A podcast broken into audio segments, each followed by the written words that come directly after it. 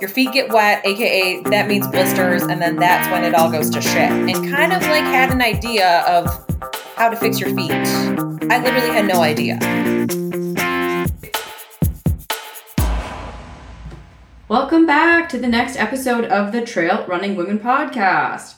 I have an episode today that I think you guys are really going to love. I spoke with Adrian Fear about her first 100 mile race, and she was really fun to talk to.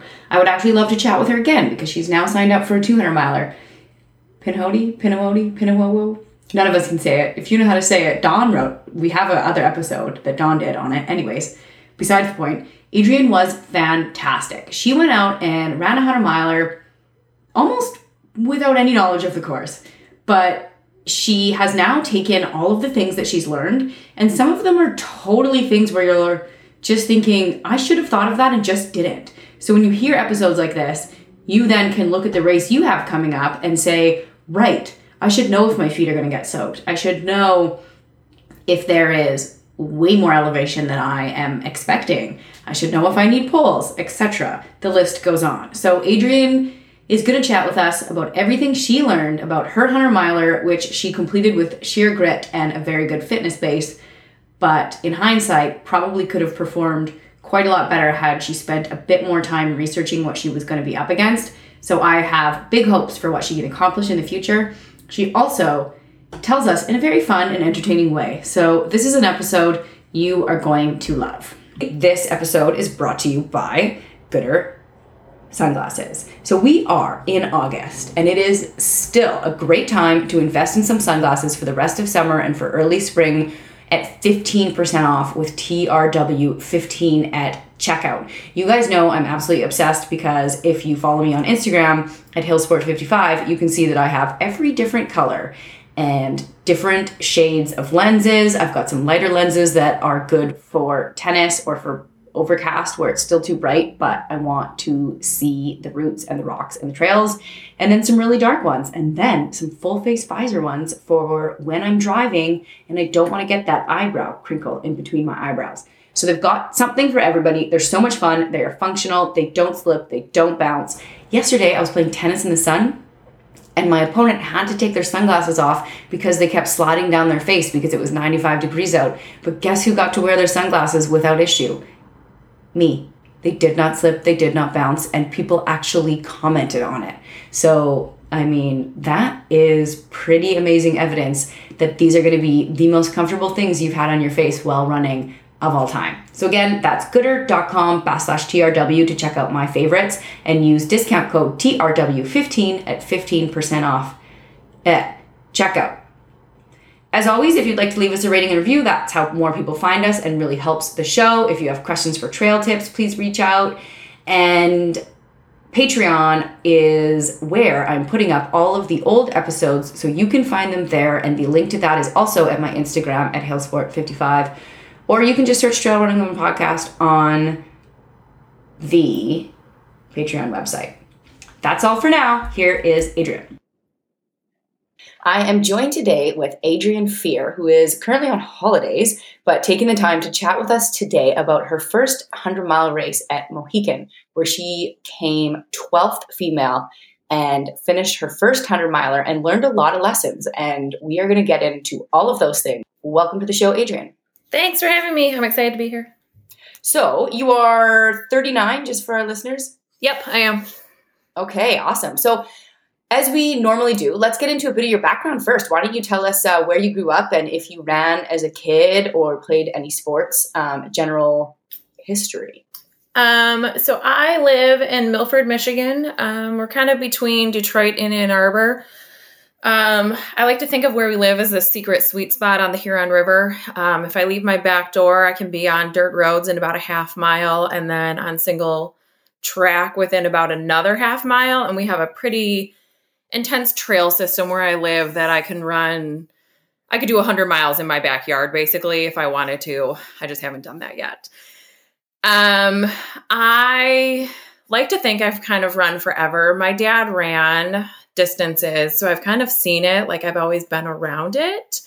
Um, I did a brief stint with competitive cycling and then I left because I just kind of, it wasn't for me anymore. And I came back to running kind of through kids here and there. And then I don't know what drew me in to like distance and more distance and more distance. Um, and right now, I will say I crave the longer stuff. Yeah, it's funny. I was looking at your UltraSignup, and there wasn't a lot of short get into trail running. There isn't. I really like to think of myself as like the Strava queen. Like if I can post it on Strava, some crazy run, that's really what I rather do. Like I rather go out and run like 25 miles on Strava and just do that. That's awesome. I love that. Um, why? Any idea why? I mean, you said you kind of didn't know, but there had to be something. What was? I don't know. That's kind of the funny. That's like the funny part, and I've really kind of tried to like look inside after the 100. Like, why did I choose to run 100 miles? Because it was not an easy experience, and it was not an easy experience for my family to kind of like support me through the 100. And I read some article on Instagram about it talked about like extreme childhood trauma causes people to go these long distances. And I'm like, I don't have childhood trauma. Like, there's none of that in my past. I have no idea. It's just my thing. I enjoy the long stuff. So, yeah. Okay. Well, I can relate. That's fair enough. Yeah. So, what, what, what about what made you sign up for your first actual race? Um, oh, like way long ago? Yeah. I don't know. I think it was more like I had this run streak going, and then I decided I wanted to run an ultra because running a marathon, in my head at least, just wasn't enough. So I decided to run a 50K. Like to me, it sounded better. It probably wasn't any better than running a marathon because I did pretty much the same training block as a person running a marathon. It was just longer. Um, and I kind of did that after kid four. Yeah. Wow. Okay. So let's get into that. You have four children. How old are they? No, we have five. five. Oh my God. Okay. Sorry. I just assumed four would have been enough. Right? I think that's what most, I think two people would, two kids would have been plenty, except we have five. Wow. Okay. So how old are they? Um, our oldest is 11 and our youngest is two. Holy. Okay. So when I have a two year old and people are like, how could you possibly run right 100k so uh, talk to us about how you fit before we get into the actual race let's talk about the training and you can talk about for your 100 miler but i mean if you look at your history you've been doing this i've been doing this for a while yeah and yeah. i mean so my run streak now is four years old so i had a baby in my run streak which most people are like what no i can i can totally relate to that um right I know it's like it's done. People do it. Obviously, um, your body heals up from birth quite easily, so that's yeah. I mean, it wasn't kid number one. I don't think I would have been bold enough to do it after kid one. Kid right. five, we've done this before. We knew what to expect. Um, I will say my husband was the biggest piece of my training. Like without him, it wouldn't have happened. Um, like he held down the house so I could run like long distances. I do I really really try not to have it impact my kids like schedules. So, like most of them are in school. So during the week, I really, really, really try to run during nap time um, when the two year old is napping. Either like I can kind of do like loops in our yard, as weird as that sounds, um, or I just bang it out on my treadmill. Like I know people kind of hate the treadmills, but it's a tool, it serves a purpose, it gets the job done. And then on the weekends, I really, really, really try and get up early, which for me, that's like the hardest thing ever. Um, and then I kind of aim to be back by like 10 a.m. and like, quote, functional by like 11. Yeah, I love that. And I think it's important to kind of talk about how you can make it work where, like you said, you feel like you're not impacting your kids' schedule because, like what you just said there is okay, I'm taking essentially a couple hours a week away yeah. from the time that they are home and awake. Um, but the assumption is always, I, I guess I bring this up because somebody made a comment yesterday that was like, oh, your husband must be really good with your son if you're gone all the time. Because I said I had a 50K this weekend. And I was like, A, if my husband ran 50Ks, would you say, oh, your wife must Right. be really good with your baby? I don't think so. Um, and also, like you just said, no, I'm actually not impacting his schedule at all. Um, Right. So I'm just glad someone with four kids also, same thing. Yeah, I mean, I mean, like for us, I really like. He's not. My husband is not babysitting our children. He is parenting. We are just taking turns parenting our kids. And while yeah, he took like the early shift. What no one else sees is that he goes to bed on the early side, and I take the evening shift with the kids. And it's just for us. That's just how we kind of shift around and parent. on the more numbersy side, do you know leading into this 100 miler how many miles per week you were actually running? I was running over 50 miles a week and I had been holding that 50 plus is kind of like where I like to be. Like that's just I don't know why that it just feels comfortable to me. Um I have been holding that I think it was through October. So October until the race in June, I was over 50 miles a week. Okay, I love that. Like that's a really solid base, but it's not anything crazy either. No, I mean it's just it's where like I mean like I'm still kind of in that recovery mode from the 100, but like this week I was kind of like to my coach was like, "Can we go back to 50 now?" And he was like, "Pump your brakes, let's give it like one or two more weeks." And I was like, "Okay." Yeah, 100 miler, you probably need more time than your birth, it sounds like. I know like my feet are still pretty like I'm looking at them right now and like, "Damn, they still look terrible." How many weeks ago was it now? Um it was like 45 days ago. Okay, yeah. So the problem is like your muscles are starting to crave movement, but your nervous system is probably like, what the heck just happened? So Yeah. For a while. Yeah. Don't tell me this. I don't want to hear this.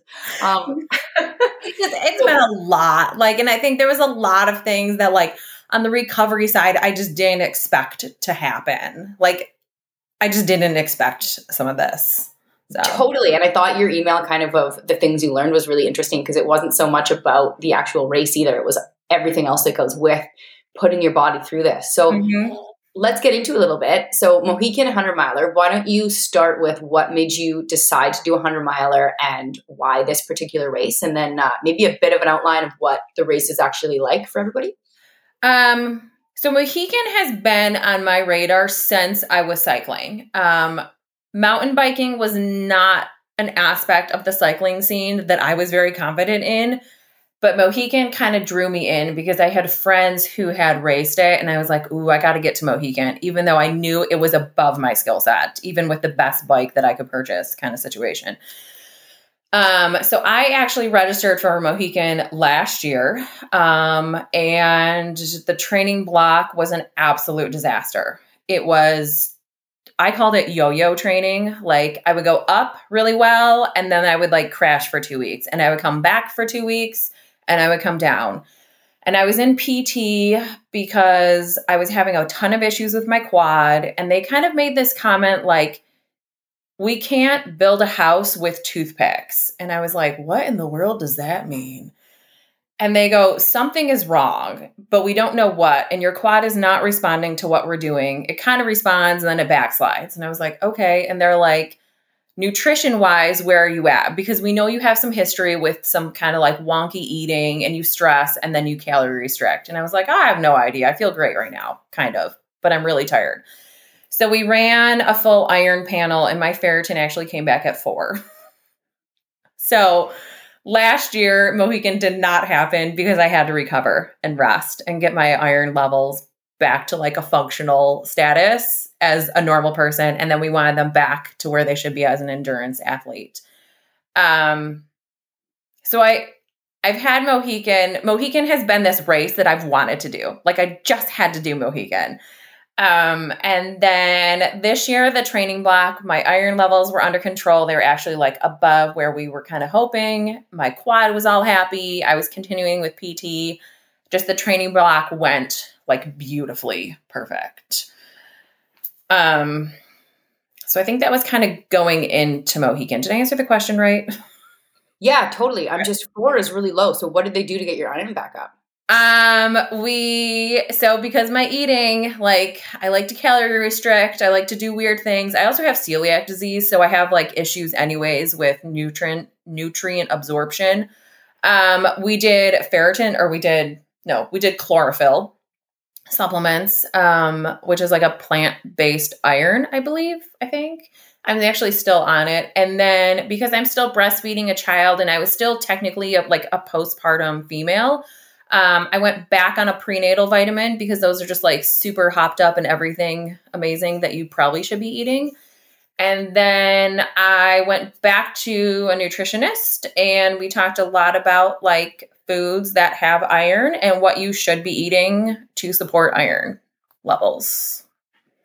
Okay, so that was an interesting little tidbit. You like to restrict calories. Mm-hmm. I know, right? Like, what in my head, like, that makes no sense, but it's my thing. Like, I have no idea why I do that.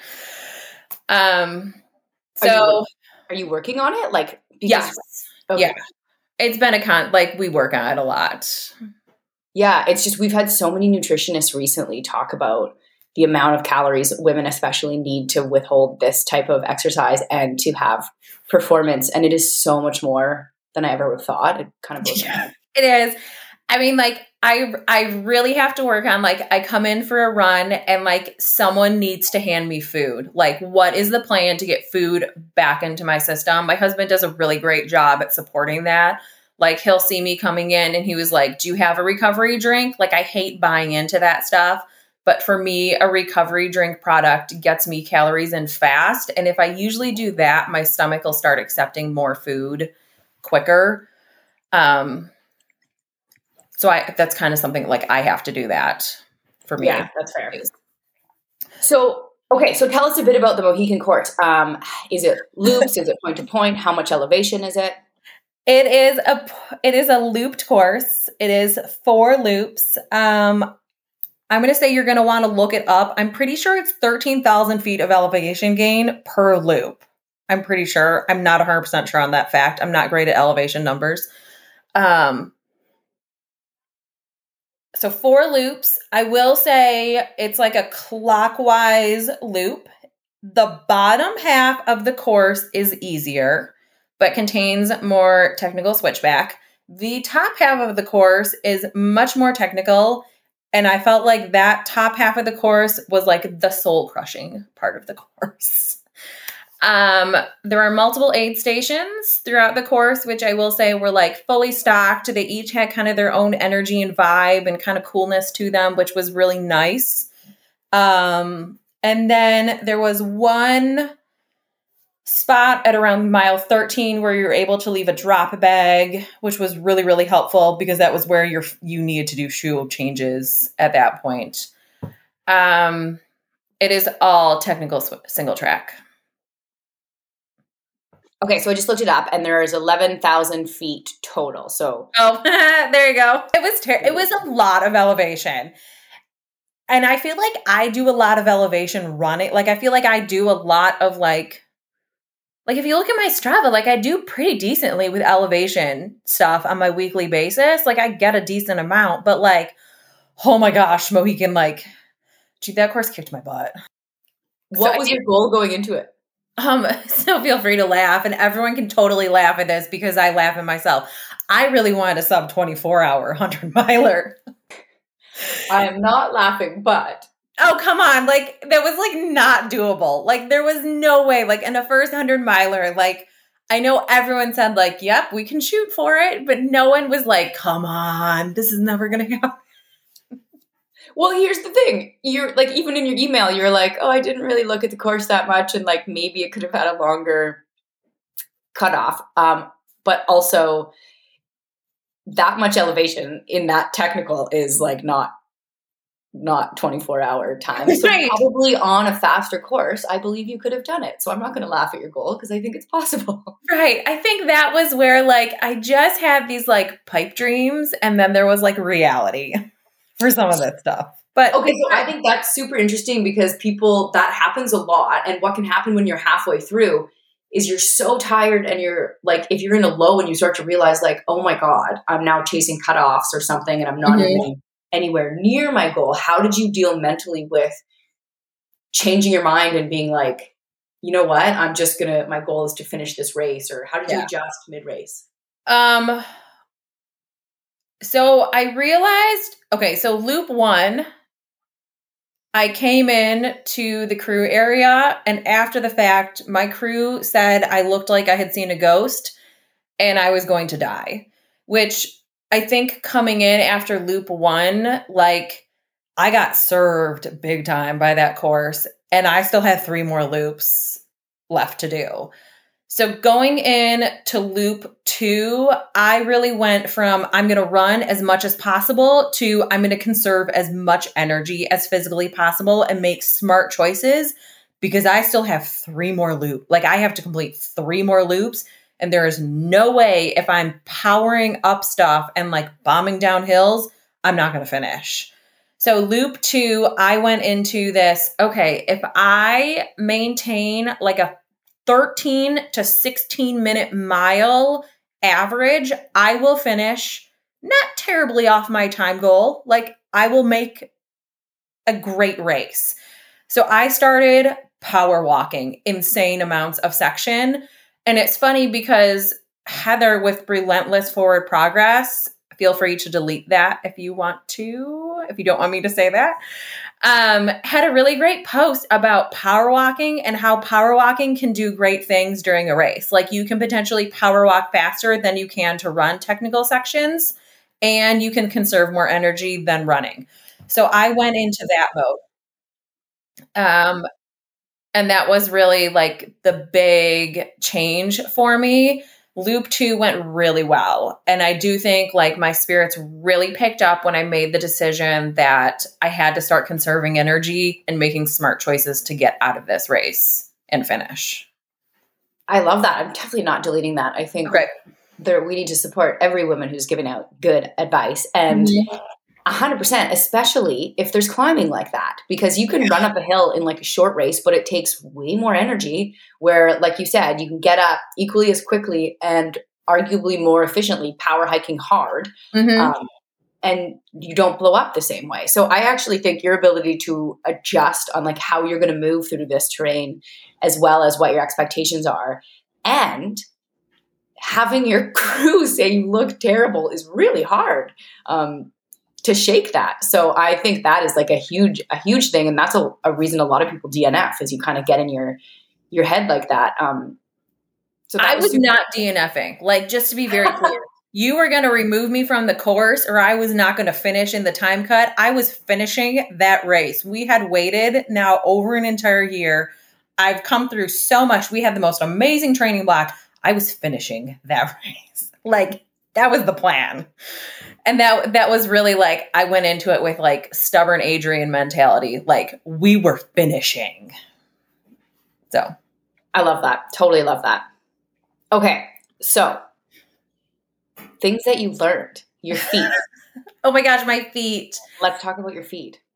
I mean, I can send you the photos of my feet. I sat in the medical tent for about an hour afterwards because my feet were so bad.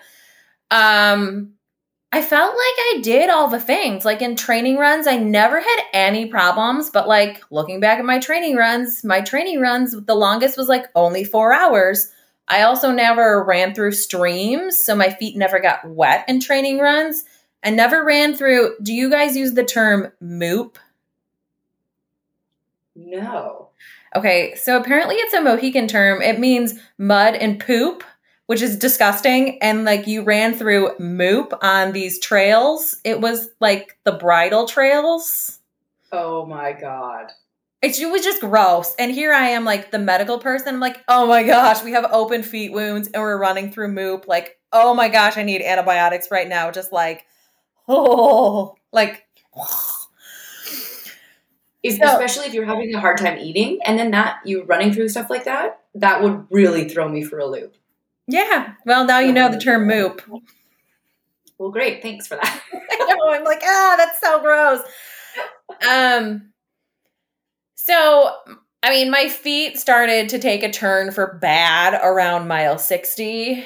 Um, I started to get blisters along the outsides of my heels.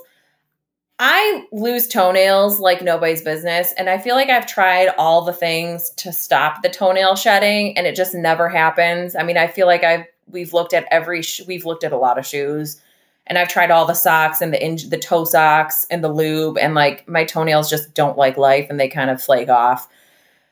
Um, the blisters were a totally new thing for me though. So my crew started applying duct tape to like add like a barrier to keep the blisters like closed in and tighter on the feet, which worked. And then my feet continued to get wet and wetter through the race. So now the duct tape wasn't sticking like it should. So then they started applying more duct tape. So next thing you know, I basically have like an ankle cast of duct tape holding these horrific blisters basically into the heels of my feet. And then the left foot started to get a blister basically under the knuckle line. And then that blister ripped open and was bleeding and was like super deep. And that was the one when you took a step on every rock, you like cringed in pain. It was so bad. Feet pain, I think, is one of the worst things ever. We had another person who ran a multi-day race and same thing like trying to get your feet then ready for the next day. How so do you do it? Because i don't know. So i mean i guess the really good pros especially so in the race she ran it was in the uk so it's very marshy. So like you said your feet are wet all the time and i think mm-hmm. it's the moisture obviously that expedites the pain. Um, yeah there are YouTube videos where you can tape your feet yeah really really well and I think you have to do it before you start. So you can't tape after they get bad trying to hold your blisters in. Yeah. You have I think- to do it preemptively and practice with it. But for me, it's terribly uncomfortable. So I don't know. It's a really tough it's a really tough part of it, I guess. Yeah, I feel like Western States had some really good videos about that too. And I was like, it's definitely on my list to like start watching those videos to figure out how to, for, to prevent this from happening for next time. Um, I also feel like I should have bought that book, Fixing Your Feet, and slightly read some of it, or maybe at least skimmed parts. So yeah, when that's, I think that's also the top advice: is get the book, also read the book. Um, like just kind of maybe read the book a little bit, like some areas. and then you got to practice the technique. Yeah, maybe own the stuff that you need to fix your feet because I didn't pack duct tape. We had to go bum duct tape off of someone else. so, yeah, I've been there. And then, okay, so what did you guys decide to do because the question is always do we pop the blister or do you tape over it? What did you do? We taped over it. And that was my decision just because of the nature of the course and how dirty my feet were. I didn't want anything to open until we were in like a controlled situation and I could at least clean my feet afterwards. And then I was comfortable opening them. Yeah, okay. That's a good call. Um, I've had this happen. My like, I ran 100 miles on pavement and the blisters yeah. were unreal. Um, and they actually came underneath of my toenails. I don't know mm-hmm. how that possibly happened. Yeah, so that's where I always get toenail problems. Like that's how my toenail problems start. The blisters happen under the toenails, but usually once those guys, once I like pop them and then they dry out a little bit, they feel fabulous. Totally, yeah. You just have to live with ugly feet. Oh yes, my feet are epic right now. good, good Joseph was. I think I have one toenail left.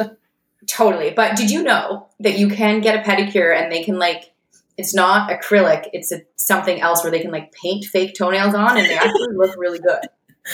I'm okay. Like I feel like this is just kind of like who I am. Like I just have really fugly feet. And it was so I do like home visits for my job and I it took like a week off after the 100 mile race, but I mean, like a week after, my feet are still really bad looking. Like my toes were just black everywhere. And I went into someone's house and I took my shoes off. And at the end of the visit, she like stops and she goes, What in the world did you do to your feet? And I was like, I ran 100 miles. And she was like, What? It was like, We're just going to leave it at that. I can relate to that for sure. But she was like her total seriousness. Like I think she expected me to say like, "Oh, I was run over by a car or something." like, yeah, I just ran 100 casual miles. It's like your badge of honor is your ugly feet. Yeah, it was really they were bad. Again, let's normalize ugly toes. Right. Moving, moving on, and this is a big topic, and we have some episodes called, called Trail Tips where we actually discuss this extensively because it is so important. Plan for big aid stations with your crew. So, yes, there needs to be a discussion about what you expect and what the goals are. Um, and furthermore, everybody has to have a job because otherwise, people start telling other people to do things and things get missed. So, Yeah. a discussion, but you need to decide who's doing what and everybody just accomplishes their goal. So, what happened with you guys? It was just sort of let's see what happens. I think that's what it was. I just didn't expect people to have strong opinions about what I should do, especially because it was at that like big start finish aid station, which was like the biggest one where like all of my stuff was. I mean, I didn't feel the need to change my clothes and there was people saying like, "Oh, you should change your clothes." Well, my clothes are sweaty and wet. Like, why do I need to change my clothes? Like, it's not a big deal. I stink anyways. I'm going back out there to stink. Like, who cares? Um, because of the celiac disease, I have to be really careful about what I eat. Like, you cannot hand me foreign foods unless we look at the labels because I will get sick and it will take me down pretty hard. Um, there was some errors made that people attempted to hand me foods that I wasn't comfortable eating because I hadn't looked at the label, or people were handing me food like, oh, you need to eat like a high protein food at this point. And I'm sitting there like, I don't think I can put that in my stomach right now. I'd much rather have like mashed potatoes or something. Um, I just didn't think there should have been a plan for like one person to be like in charge of an aid, like the crew area, which I think should have happened. Yes. So you need a crew leader. Mm-hmm. And then yeah, You need to know beforehand. You decide what you can eat, and you Yeah. say, "Give me this food." Which it sounds like you learned all of this, but it's so hard going into your first one as well because you're like, "Well, I don't really know." So maybe you need more options, but definitely you need someone who's like, okay, you're the food person, and on every loop, like I'm either going to want to repack my gels or I'm going to have Yes. potatoes or bone broth. Um, but it can't be a bunch of people just being like, you need this and you need this Right. because they're talking about what they might need or what they saw on TV. And I'm the same. Like I think my longest race to date is like 26 hours or something. Never changed anything ever. Not even shoes. Right. Like you have to do what works for you because then you're like, oh, cool. I wasted half an hour struggling to get a new bra on that I didn't need. right. Better for for me at least if I had written down what I had wanted at each stop. Like considering like okay, the first one I think I probably just need empty my vest, fill up my bladder, send me on my way. Okay, the second one maybe check in, hey, do you want some mashed potatoes and broth? What are you feeling like? Do you feel like you need a change of shoes? Like like detailed list for people.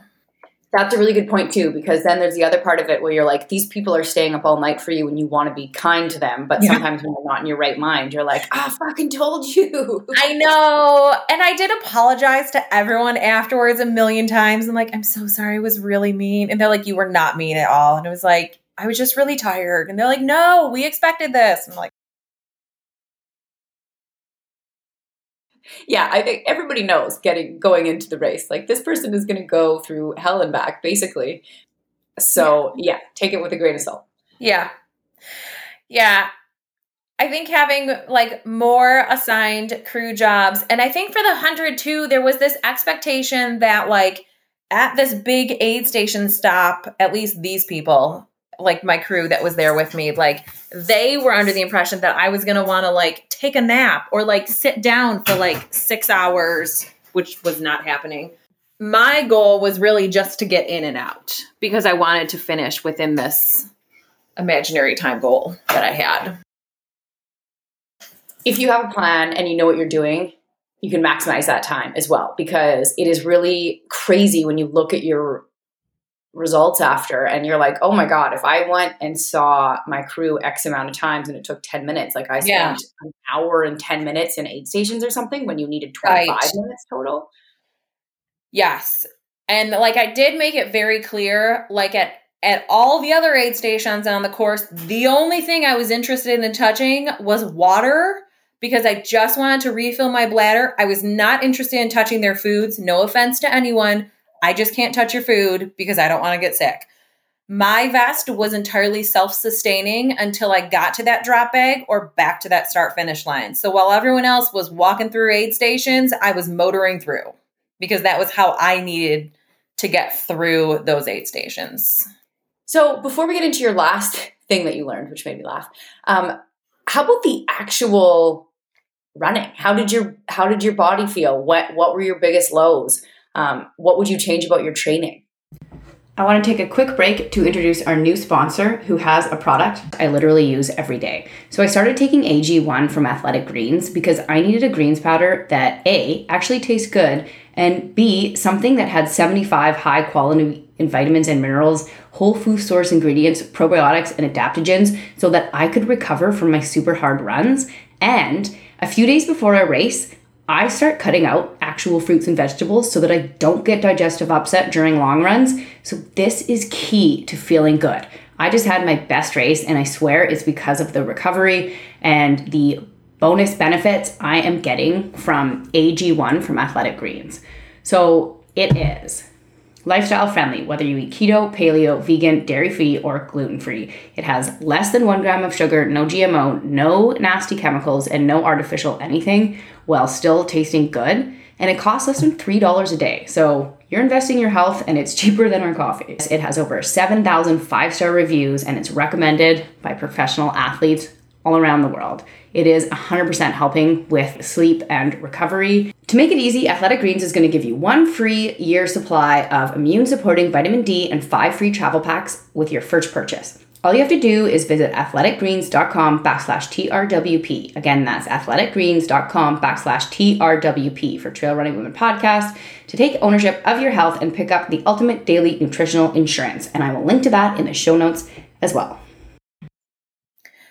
I wish I had done so I, I use a I have a coaching a coach that I use who I love them so much and I have no intention of changing or leaving but I will say they're a lot more road focused than trail focused, and I am the anomaly in that training group, training coaching platform. Um, I wish I had done more training on technical single track for longer segments of time. Yeah, that's a hard one though, because it's like if you can't get to the course, how do you know, right? Right. I mean, I, I can replicate some areas, but I also feel like that course had so much climbing. Like we have a huge sledding hill in our area. I should have gone to that sledding hill and turned it into switchbacks and just walked up and down it for hours at a time just to right. get that like practice pushing up a hill like that. Race specific training is often in hindsight, this would have really worked. But you kind of got to go easy a bit on yourself too, because that's such a hard one. Because I mean, you can get as much of the course as you want, but so much of these races, you're just sort of out by yourself, and there's not a lot of photos or any way to know that unless you speak to someone who's done the race. Right. Yeah. And I think that like goes into the next topic too. Like, I could have. I could have tried to find more resources about the course. Like, as much as I wanted to do this race, I really didn't know a whole lot about the course. so that's super interesting. And I've definitely done that. Why do you think you were just just like, you know what, I probably don't need to look into it? Was it like it could just be time, or is there something that you thought? I think sometimes, like, I'm kind of an absent minded person. And I think by the time I realized I should have really studied a course map, gone on YouTube and really like tried to find some videos about the course or photos, it was just too late. It was I mean, like it was like a week and a half out. So like the damage was done. I can't go do hill repeats now. Like I'm in a taper. It's it is what it is. Yeah. I I can relate to that so much, but I almost kind of like the reason I ask is I sort of like the unknown too. Yeah. for 100 miler, you need to have some sort of like this is an exciting adventure where you don't know what's coming. I guess that's probably an arguable. I I I see both sides of it. I really wish though I had taken poles. Like I could have really benefited from poles, and I didn't have them because I didn't think I needed them because I didn't look into the course. Poles are a tough one because you also then would have wanted to train with those. Like I've had exactly, yeah, because they like my friend got tennis elbows so Yeah. bad mid race from poles. So it's like, yeah, these types of things you do need to know ahead. But it's also those are the things you learn doing a hundred miler that you can then change for next time. And the Mhm. funny thing, and this is like I did a tips episode and this came up, is like it's almost good to have a notes on your phone of these things because for some reason people have to relearn these lessons over and over. Over, and over yeah. like it's just it blows my mind even things like i know that i need salt tabs if it's hot and then if i don't race for a year i will have to relearn that and be like oh shit right. And. The salt tabs is interesting too because I had never trained with salt tabs just because the weather in Michigan, where we were at training block wise and where the race fell, we weren't really into the hottest part of the summer. So I wasn't using salt tabs. But that race day was a little on the warmer side and I needed them. Like, and I was fine with them. I didn't react weird to them or anything. But I probably should have practiced with them, which I didn't. sensing i'm sensing a theme here I know there's a lot like it was a great training block, but like looking back, I should have done a lot more homework and a lot more practicing. Like I should have read more books, I feel like, in doing this.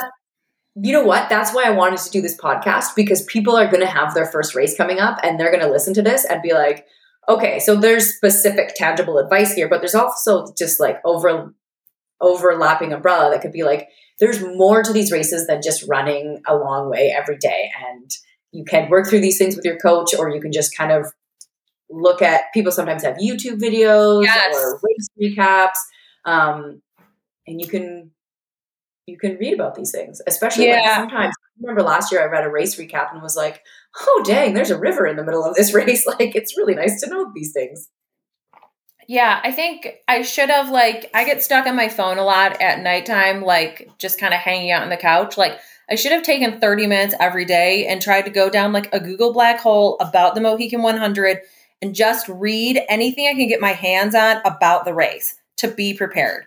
I could have been prepared for the moop stuff. I could have understood like your feet get wet, aka that means blisters, and then that's when it all goes to shit. And kind of like had an idea of how to fix your feet.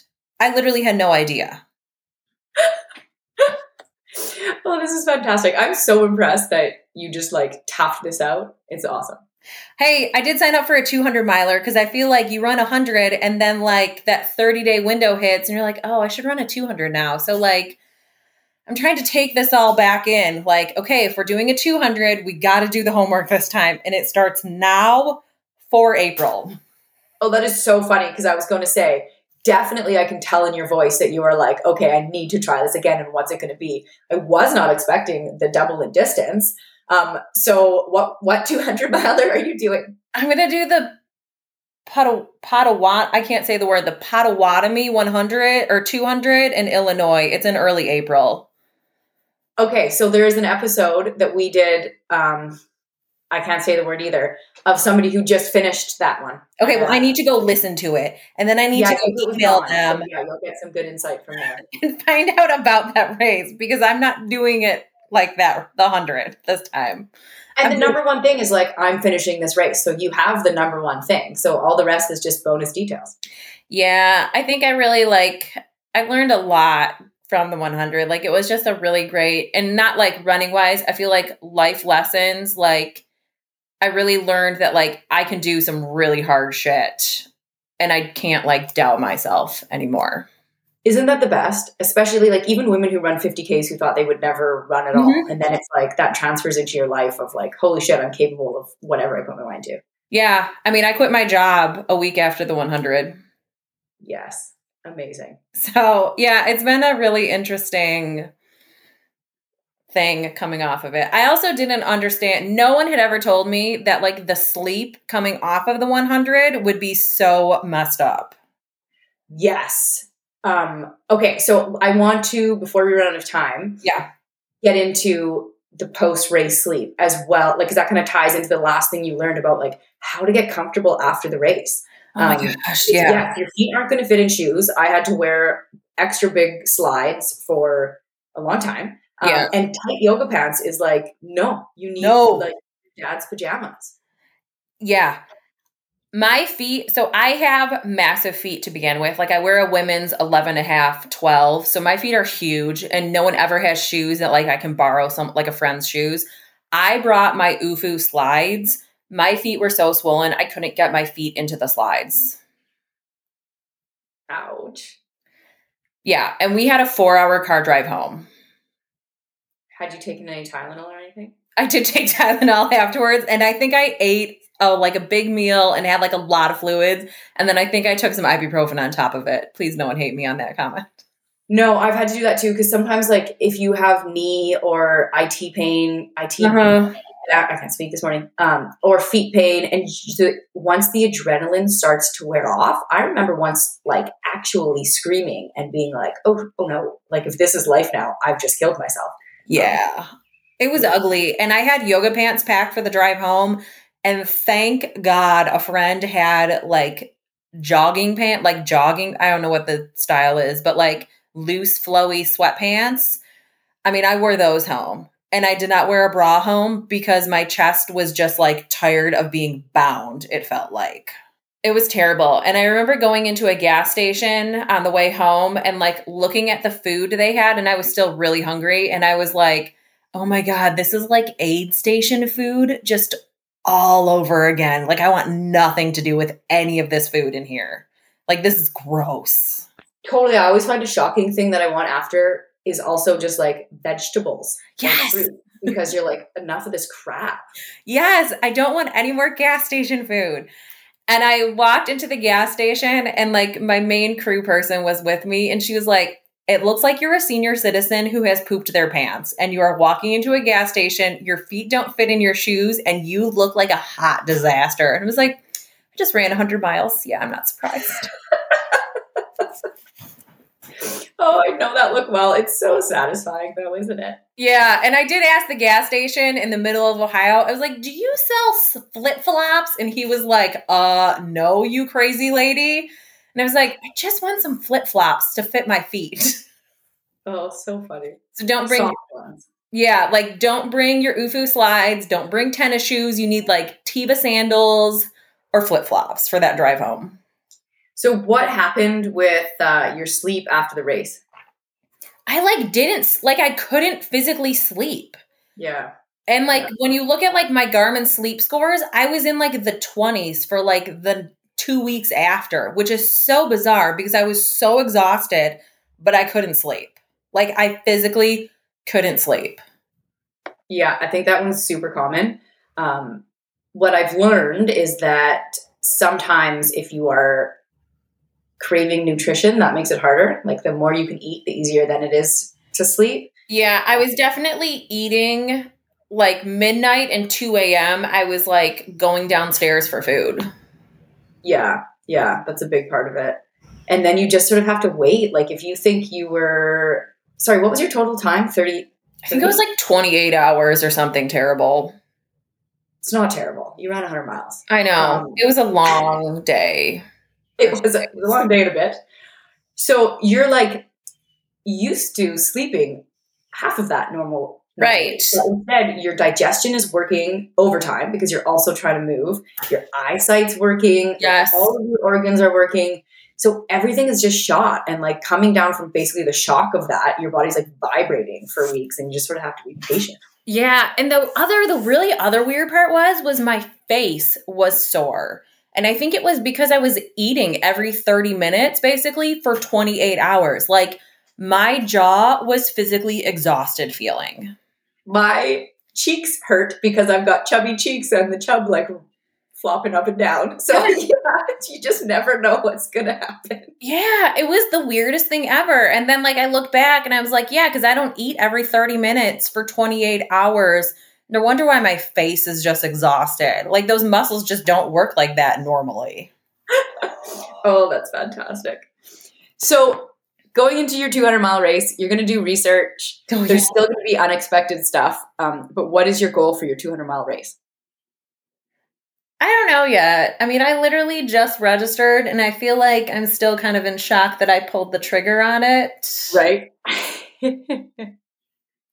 I think, okay. I mean, like, I want to finish. This race, you get a jacket. So, like, I need the jacket this time and I definitely want the belt buckle. And I think that was the big thing with Mohican. I was like like towards the end when like my feet were really sore and I was just really like I was in I was done basically. I was like I don't care when I finish. I just want the stupid belt buckle. Like I just need the buckle.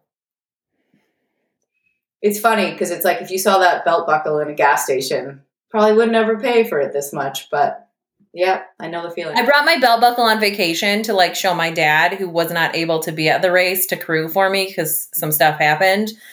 And he was like, Oh, that is a nice belt buckle. And it was like, You know it. And you know, I totally wear it all the time still. and he was like, I'm not surprised. Well, the race definitely didn't hinder your spirits at all. Um, this has been awesome. I feel like I got to live through my first 100 mile too. And I'm so excited to see how well you can run with these new uh, lessons that you learned. Yeah. But last question. If you could describe Mohican Hunter Miler in three words, what would they be? Oh, that's hard. Probably up, up, and up. awesome. I love it so much. So, if our listeners want to talk to you more about this or find you on the interwebs, do you have an Instagram or anything like that? Yeah, I'm on Instagram. It's I'll probably have to spell it. It's A Sarkoz, A S A R K O Z.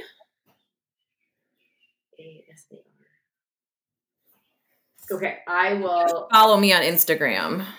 I will link to that in the show notes so that everybody can see that as well. In case anybody has questions, maybe they will have to ask you about Mohican for their research. Yeah, I'm totally willing to help because let me be the guinea pig of all the lessons. well, thank you so much for taking the time. This has been an absolute pleasure, and I hope you have a fantastic rest of your day.